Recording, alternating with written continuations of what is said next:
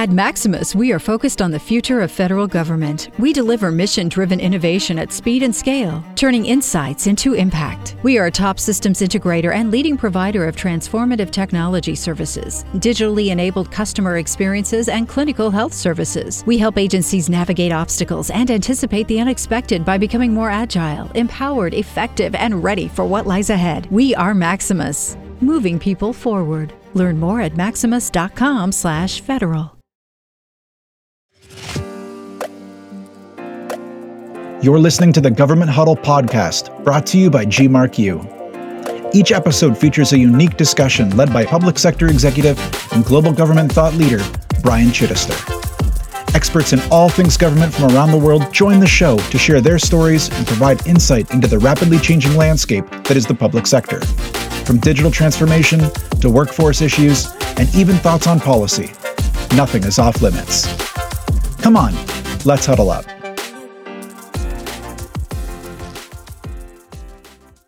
You know, I started out as a as a developer uh, on the technical side, uh, and really project orient, oriented and, and, delivery oriented, like like many of us do. But throughout my career, as I've grown in, in, into different positions in the organization, I've gained a greater appreciation for the element of my job that was being a consultant, um, actually a consultant and a coach. And for me now, at this point in my career, that's my that, that's where I get the most enjoyment out of my job is is actually you know engaging with clients and listening to the challenges that they have, and then and then working with my teams to figure out ways to creative ways to help them.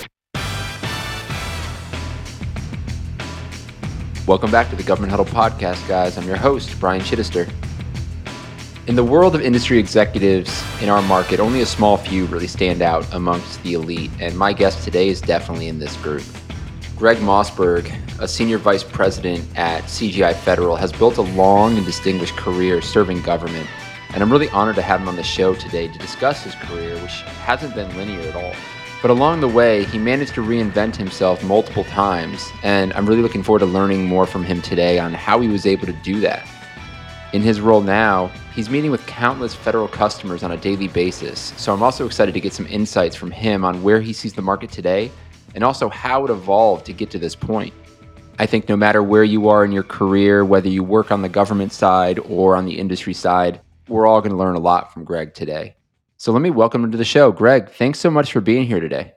Thanks, Brian. Happy to be here for my listeners, this episode is going to be a fun one because CGI Federal really does so much. And I think Gregg and I are going to be able to cover a lot of ground. But before we dive into some of those topics, I'm curious to get your perspective, Gregg, on how the overall federal market has evolved. You've been in this space for a while now, not to not to age you too much, but you've certainly seen a lot from a technology and culture perspective. So how have you seen things change over that period of time? that's a that's a I can go a lot of directions there, uh, Brian. But I but uh, and you, you did age me a bit. That's all right. I've been with uh, with CGI uh, for 31 years. Most of it most of it here in the federal market. Um, so I, I, don't know. Let me take technology first and and see if this is kind of kind of what you're thinking. Um, it, you know, as I think about it, coming into the workforce into the into the federal space in the early 90s um, you know, that was the frontier of the internet, right? That's when the browsers were coming out. That's when everybody was kind of getting looking at that and trying to assess the potential and the hype and, and the excitement. Um, and and you know, I, I can think back to those those days. They were crazy. Um, and but if I kind of put that in, in, context of my career, you think maybe you, you fast forward a little bit um, and you get into the mobile device kind of age in the middle uh, where there was just as much hype and, and just as much change that was that, that came about as as a, because of of the mobile devices. And then you fast forward a little bit more, and and we're sitting at another kind of inflection point, I think now, uh, as we uh, as you hear every day, you can't go through a news cycle today without hearing about AI. Um, and and its potential impact on our lives, both work and personal. Uh, and so it feels like there's been a number of these kind of inflections, and it was you know, if I think back on what I went through, you know, as the as the browsers and the internet came to the fore, and then as all the mobile devices did, I can't, you know, I'm, kind of I'm kind of excited to see what what AI is going to bring. I know that there's some risks that come with it, but I'm excited about the changes that it might uh, that it might bring for us. You mentioned 30 years. I'm curious to get your take because I agree with you. I think we are at an inflection point. One of the things that I've seen over the past five, six years is government seems more willing to embrace some more emerging technologies, right? And when I think around emerging technologies that didn't really stick, I think back to around the Y2K kind of tech bubble that ultimately burst. But I think there was a lot of companies that had aspirations to to get into this market and just weren't able to.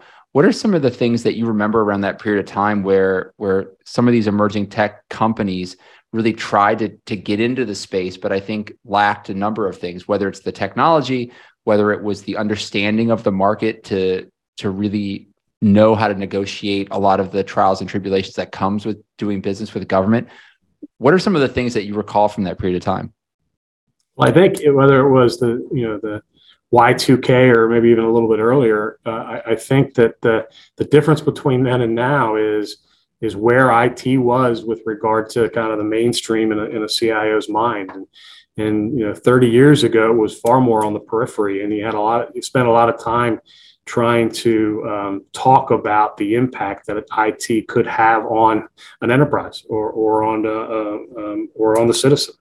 Um, you know, today, and you talked about the the pace and, and the and willingness to accept. Today, you don't have to convince people of the impact. Today, you, you, you the government customer is saying, "I want more, faster, uh, uh and, and, better," um, and so the you see some of the the, the contracting methods embracing that with some quicker, easier acquisition processes. And you see a lot more of the, the startups with, with innovative technologies and ideas um, you know, trying to understand how to do business with the federal government. So I think it really is about where IT's impact was in the mind of decision makers and, and how big of an impact they thought it could have on the enterprise. You brought up the CIO. Do you do you think then that strategically the role of the CIO has really changed at that level? and yeah, what they were doing before? How, and uh, how do you think it's changed? I think the biggest way it's changed, and and this kind of goes a little bit to to the culture aspect, if you will, of what what we've seen or what I've seen over the last uh, thirty years. And I think you know back then, I'll just say it that way. So it's you know uh, the the CIO was far more you know we're going to implement an IT system um, and and would kind of roll it out through the enterprise, come you know hell or high water. I think today uh, there's a far greater appreciation for the need for the collaboration between the business and the CIO uh, by both parties to understand that this is a, that many of the systems are being rolled out are business systems and must be done hand in hand between the business champion and the uh, the CIO. I think that's spot on. I mean, I'm sure at CGI you guys are seeing this too. I mean, we hear and talk about so much around the difficulty to get to what that ROI is, right? Because in the commercial sector, it's so easy to say, hey, we're going to save you this or you're going to gain hmm. this. And in government, it's different. But I think as people have gotten smarter in how they approach the market and also how they're looking to partner and understand, and that's the biggest thing is understanding their customer, they can get to that ROI because they're getting to that program level right? It's not this massive buy that they're dropping from 50,000 feet. It's a little bit more nuanced than that, where you're getting into some of the specific programs within those programs. What is the ROI that this technology is going to drive for this for this group, right? Are you seeing that as well? Yeah, I think I think that you know, ROI is a different concept in the federal in the federal space for sure. But you know, one way that that, that we like to think about it is is you know really what are the the business, for lack of a better word, outcomes or mission outcomes that the, the program level is looking to achieve. And, uh, and stakeholders in the organizations have different answers to that question. And it's important as, as, as we partner with, with, our, with our clients to understand at each level what are the outcomes that that are being um, that, are, that they're trying to achieve whether whether the at the technical level they they may be able to you know, be trying to reduce technical debt or mm-hmm. um, improve processing um, time um, but as you move up in the organization, the, the, the, the, mission level objectives come in in terms of, um, you know, in the DoD force readiness or in the civilian side in the health space, you know, supporting our, our citizens from a, from a healthcare environment or Department of Veterans Affairs supporting our veterans. Um, and so I think it's understand it's important to understand the, the mission outcomes that are trying to be achieved, but but they differ by level within the organization that you're talking to. Within your role, how have you kind of seen some fundamental change in how you need to approach the market? If we can let the listeners kind of jump into your brain a little bit in terms of how you approach things. Obviously, 30 years ago, I'm guessing it's very different in almost the the pre-internet age. Again, sorry to sorry to date you there, but uh, but into into where we are now, I think to to be in that position, to be in your role over that period of time, you have to evolve, right? You have to be able to adjust and get smarter on kind of how you approach things. Um, so how one, how how have you managed to do that? And two, where where have you seen that evolution take you into now? Sure, I think there's there's probably a, a couple of ways that I would I would respond to that. Um, one personally, kind of how I've changed, and then and then what's changed about kind of um, the, the organization for which I work. And so let's quickly hit the organization piece. The uh, the uh, you know when I started um, right out of school, the organization I worked for was um, you know a federal integrator, a few hundred million dollars. And as I've gone through my career and, and evolved into other organizations through acquisition or otherwise, um, I find myself now, you know, working for a global um, uh, uh, managed services firm, a business and IT consulting firm that with with business and just, if not every, just about every major market, um, industry, and geography.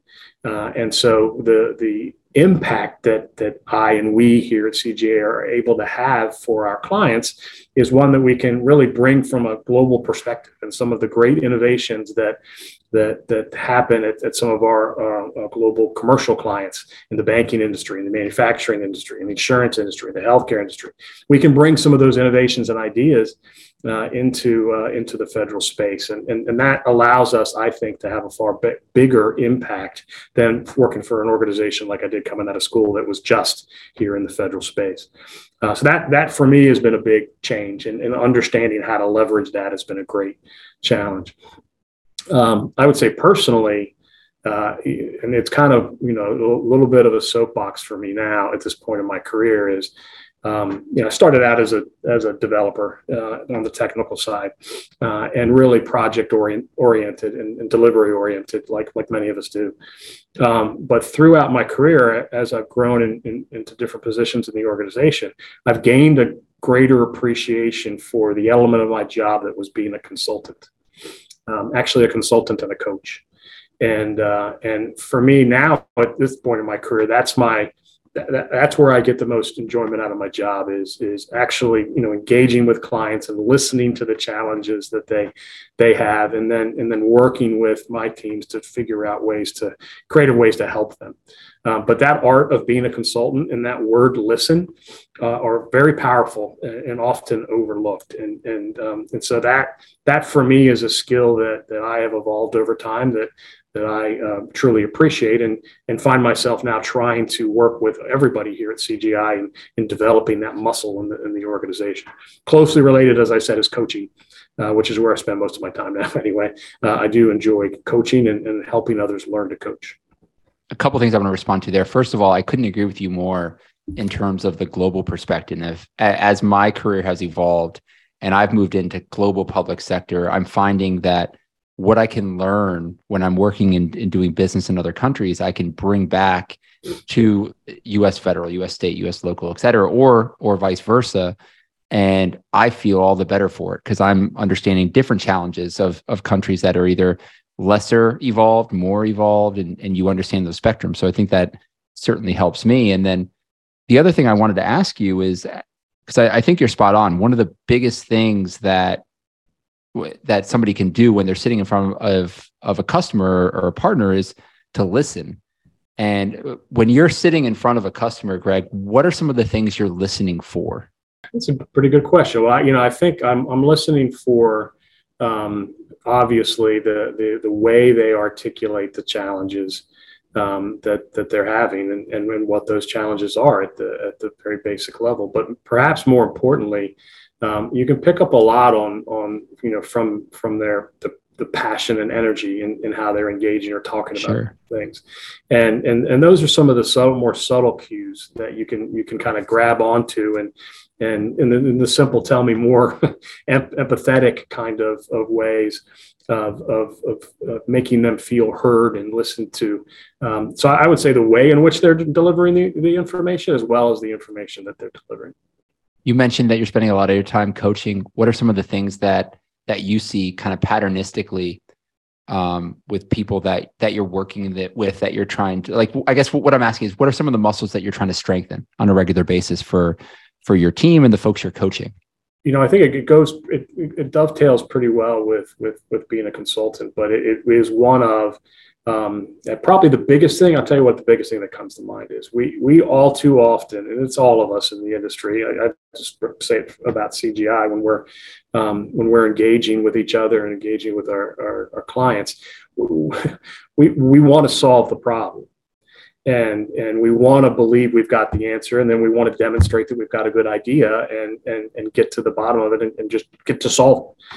Uh, it, it's a it's an inclination that we all have and one of the things that we coach on quite a bit is you've got to you got to hold that back as you talk with uh, with your clients or with your team members and and and allow kind of pull out more information before solving because you probably don't have the whole picture so rushing to to a solution is is one of the things that we try to to kind of coach out of the process and get people to listen more uh, before leaping to a conclusion. That's something I've tried to get stronger in, and one of the main ways I've done that is honestly through marriage. because I need to make sure I'm not jumping in with the solution and doing exactly what you said is more important, which is sitting and listening and understanding what the actual challenge is, not just how I'm perceiving the challenge from my from my point of view. It's it's it's helped me immensely, as you can imagine. so, so let me ask you this: We've talked about some changes, right? What's a what's something that's really surprised you in the federal market, right? Yeah, again, I'm guessing over the over the course of your career, and you've seen a lot. Not a lot can really surprise you at this point, but because of that, I'd be really curious to know what really does or has surprised you recently. Uh, this is popping in my mind just because we, we hit on it a little bit earlier, but um, I've been pleasantly surprised lately. I'll just say lately. I'm not sure how time frame that is, but but the the the crack in the door of federal agencies gaining an appreciation for the value of a global enterprise and and being willing to accept commercial past performances and experiences as part of an evaluation of, uh, of, of, of, vendors and what they bring to the table. Um, you know, for a long, long time, this, that, this just didn't exist, and it's still not universal by any stretch of the imagination. But but I've been surprised at that, that how that door is cracking open, and, and um, that conversation is entertained on a more regular basis. Um, so that's been that's been a pleasant surprise. I, I think you know we could probably talk a lot of, about unpleasant surprises, but it's Friday afternoon before spring break, so we'll stay there. So, but before I respond to that, I, first of all, I think you're absolutely spot on. But why do you think that is? Why do you think government's able to to now see commercial viability in some of these some of these things, or global viability in some of these things? Uh, you know, maybe it's a maybe it's the influx or the, the change of some of the individuals that are in the positions in government, um, where they may have come from industry or have gained a greater appreciation, or maybe back to that culture thing that we talked about earlier, where where people have a greater appreciation of the of, of, that IT can have in solving problems. And so being willing to accept some of the innovation that's going on or recognize that innovation actually as, is happening elsewhere around the world. Um, I think uh, probably all, you know a number of those things combined.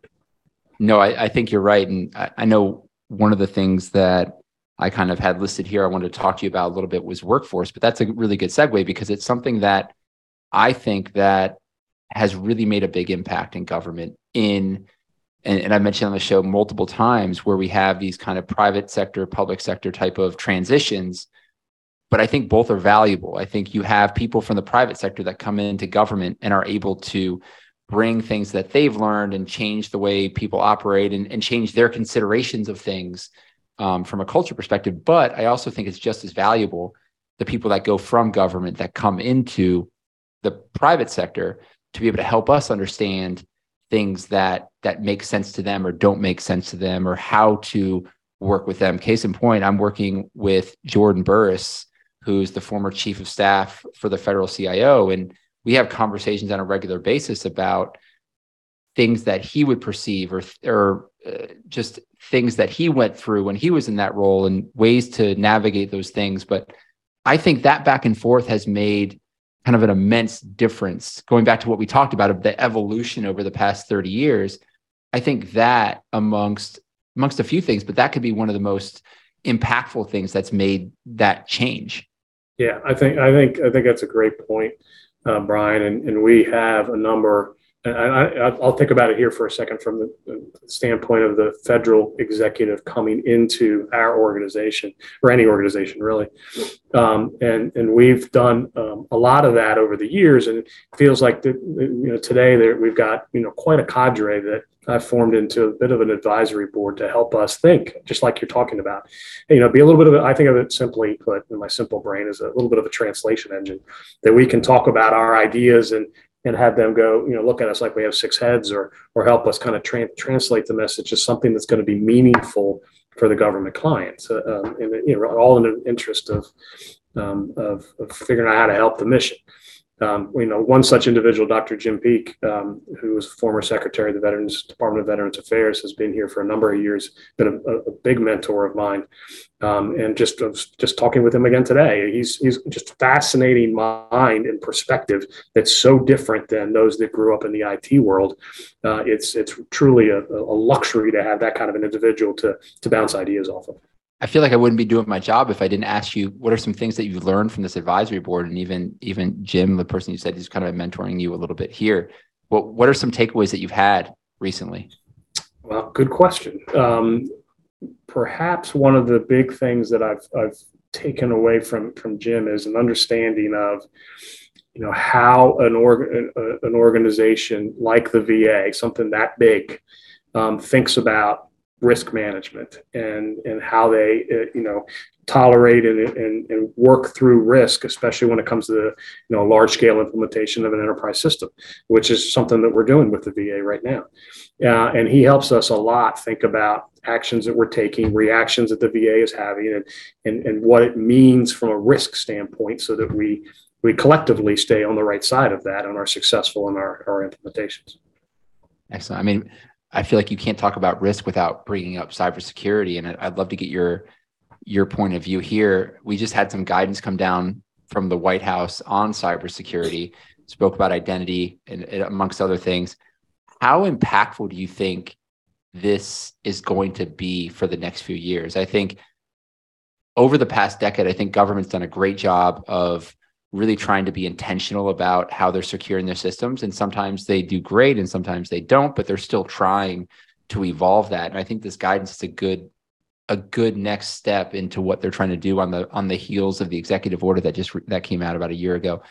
But how impactful do you think we're going to see a lot of a lot of this intentionality being over the next few years? Let's say three to five. Well, I I think that's a short horizon for that question. To be honest with you, I think um, first of all, I think we're while it may not feel like it, I think we're at the beginning of this journey from a cyber standpoint and getting our um, our federal government protected the way it should be protected, and quite frankly, getting the United States protected the way it should be protected. I think we got a long haul ahead of us. Um, I think the EO and, and, the zero trust policy that is that has come out are, are great. A great is great policy and a great start for sure. It needs the funding um, uh, to go with it, uh, and then it needs the partnership with uh, the private sector to to really make it happen. Um, you know, we've been involved with the, the Department of Homeland Security CDM program for, for a number of years. Um, and so I've had the opportunity to have a number of those kind of conversations. It's, it, it, it's a great, those are great programs and great policies. The funding's got to come and, and the partnership with the private sector's got to come. And I do think it's a long journey. Yeah, I mean the irony around the the CDM program, and uh, for those listening, it's continuous diagnostics and mitigation.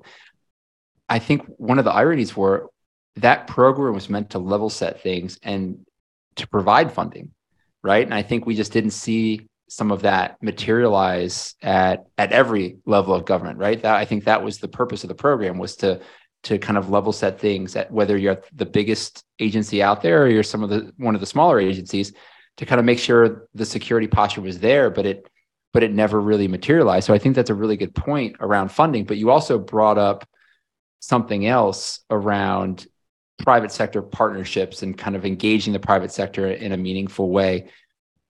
What do you think the private sector can provide government from that perspective? Well, one, one, I want to go back and make sure I didn't I didn't misspeak. I, I, I think the CDM program has been very successful in level setting the posture, sure, hygiene posture on a number of agencies, large and small. It might not have generated the kind of funding that it was expected to generate, but I don't want to imply that that we haven't made great strides with the CDM program in terms of increasing the height, the cyber hygiene of, of, of federal agencies. Um, in terms of what you know what the government can look to the private sector for in the in the cyber world. I, I think it's a you know from a generic standpoint, it's it's the, the amount of investment and innovation that's happening in the private sector is is at such a level that trying to to do anything internally to home, home you know home grow any kind of cyber um, capability uh, it just doesn't I, just don't believe makes sense. And so it's got to be leveraging that investment and innovation from the private sector um, to to to to protect. Uh, but in some you know some cases and, and we're not a lot into a lot of this but but go on the offensive.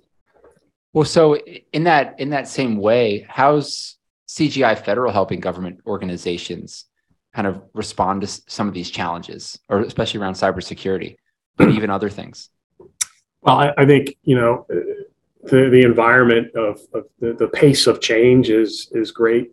Um, you know, I, I kind of hit the biggest the biggest impact I think we're having in terms of helping agencies respond to the the the, the cyber um, threats is is our involvement in the CDM program, and and we're very proud of that and that partnership we have with with um, with that client. The uh, the you know another area maybe I'll jump away from cyber for a second, but as I thought about this you know how do you, how are we helping agencies um, a, you know adapt to the changes in their environment? Um, you know one of the best examples that we've got for um, here at cgi is in the healthcare space and the work that we've done over the last 20 years with um, CMS within HS, HHS. Um, and, and, you know, what, what, I like to call it with the work that we've done there is legislation to implementation. And, and what, over the last 20 years, we've helped CMS uh, implement over 27 pieces of legislation that have changed their mission um, across about 80 different systems um, uh, uh, to to uh, to get the that legislation implemented from an IT standpoint. So for me, that's the you know when asked about you know, how are we helping agencies adapt? That's the example that always jumps to my mind. That's, I think that's phenomenal. I think there's been a lot of obviously need around kind of healthcare modernization or, or public health modernization, especially on the heels of COVID and how, um, I think how government approaches some of these things. Uh, I mean, not the least of which is kind of communication and, and, and sticking with kind of the way they evolve some of those things. Um, within, within public health, how have you seen some of some of their priorities change? You mentioned legislation to implementation. How how have you seen that legislation piece maybe maybe impact? Because I think a lot of times we see policies that come down but don't always materialize into something around implementation or or, or something that's going to make an impact. How have you seen that intentionality change within public health or even across government? Yeah, I think one of the areas that, that it has in both, really across government and, and, health in particular, is is and it's this administration's got a big focus on it, which is the the citizen experience. There's, everybody's got a slightly different word word for it, but but taking the citizen experience as a primary driver of of what our policies should be and how they should be implemented, so that such that we do improve the citizens experience. Whether that you know a lot of the work that we do with the VA, the veteran experience or or the the citizens that interact with our system, the systems that we we support for CMS. I think that's the, one of the big shifts that we've seen lately. It's obviously a trend in the industry right now, so I'm not uh, telling you anything you don't know. Yeah, I mean, so what what changes have you seen around around that focus around citizen experience? Because obviously, this this administration is placing a large focus on it. Um, how how are you guys able to help government kind of not only evolve from a from I guess from a technology stature, but also from a from a culture and an understanding. And the reason why I'm asking is when I when I talk to some of the the CXOs within government, they they really talk about, and this probably isn't unique to just customer experience, but within within customer experience, they talk about get building that culture around putting the citizen at the center of what they're trying to do. How are you guys helping organizations really, I guess, galvanize around that type of construct? That's a great question. I'd say one of the one of the things that we're doing, and, and this is, um, you know, over the last you know five, six, seven years, CGI as a corporation has made a strategic decision to invest more heavily into into what maybe calling the commercial sector management consulting or or business and IT consulting. Um, you know things like change management, things like culture or or CIO advisory, where we we're building that muscle within the organization organically and inorganically um, to to engage in those kind of conversations. So it's not all about the implementation of an IT system, the development of a of a piece of software, but it's the impact that that mm-hmm. software mm-hmm. will have on the users and the citizens that it that uh, engage with it. So uh, I, would say that that investment in the consultative capability, really the, the management consulting piece of it, it's a different skill set than than historically uh, we've brought to the table. Allows us really to take an end to end view of things. Have you seen a change in the focus around adoption of technology? And the reason, and and what I mean by that is over the past like year or two, because when we went into kind of a, a COVID environment, there were new systems that were rolled out, new technologies that were rolled out in the form of, let's say, Zoom or Teams or or whatever, to be able to facilitate remote work and adoption was almost a prerequisite to your job at that point. You really had no choice. So adoption rates were were through the roof. But that wasn't always typical i think. And it was, it was sometimes a big inhibitor of technology really lasting within organizations or making the impact that perhaps it could have through adoption.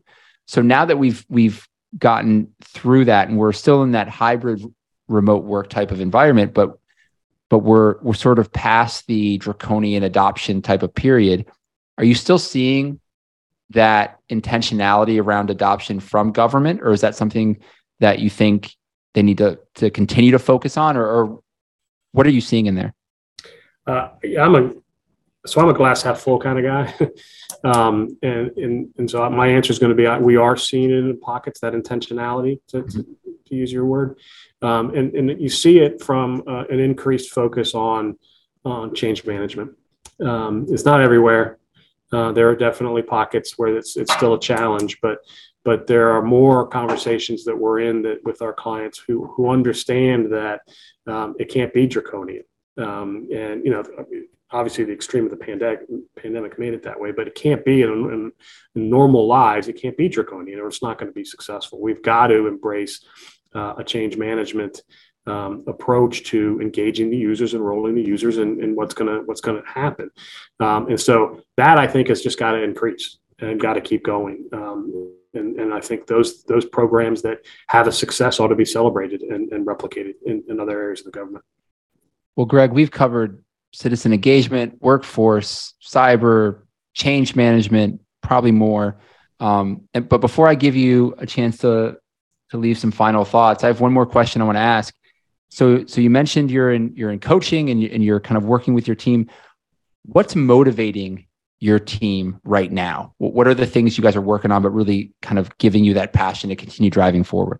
It's a great question. I, I think that what I've experienced, we, we recently um, you know, launched a, a, a, strategic engagement and inclusion uh, team um, to, to kind of focus on that question and, and, and, figure out ways, especially coming out of the pandemic, to re-engage with our member base. And we called we call our employees members. Um, we we value ownership of the company in, in the form of stock uh, here at CGI, so we call our employees members. Um, our, my old CEO uh, used to try to explain the value of that best by saying, nobody ever, nobody ever washes a rental car. Uh, if you own something, you take better care of it. Uh, but so we formed this this group to to you know better engage with our with our member base. And one of the things that our leader Rashida Ricks uh, did is is form a number of member resource groups, MRGs, focused on different groups that that felt like they may not belong as much as we wanted them to feel like they belonged.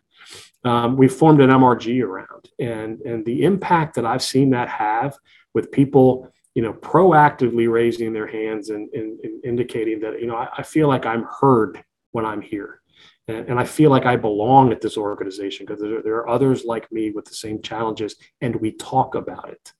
That for it's really had an impact on me as I've seen that roll out and uh, and, and the, the effect that it's had on on the members. And so, from an excitement standpoint, that that's an area I think that that that uh, I'm excited about and is really motivating to the team right now honestly, I, I, I don't I don't think I can communicate the importance of that enough because not only talking about members and ownership, but when you feel like you belong within an organization and you're able to kind of build communities around things that are important to you, it's how you retain people that are, are not only talented, but you retain people that actually care about the organization. And I think that's first of all, it's really cool to hear somebody in in your type of role at that leadership level to see that and value that because I think that's not always the case at every organization. So uh, first of all, Gregg, that's really that's really cool that you see that and you you understand the value that's that's there and um, more importantly that that CGI is is kind of continue to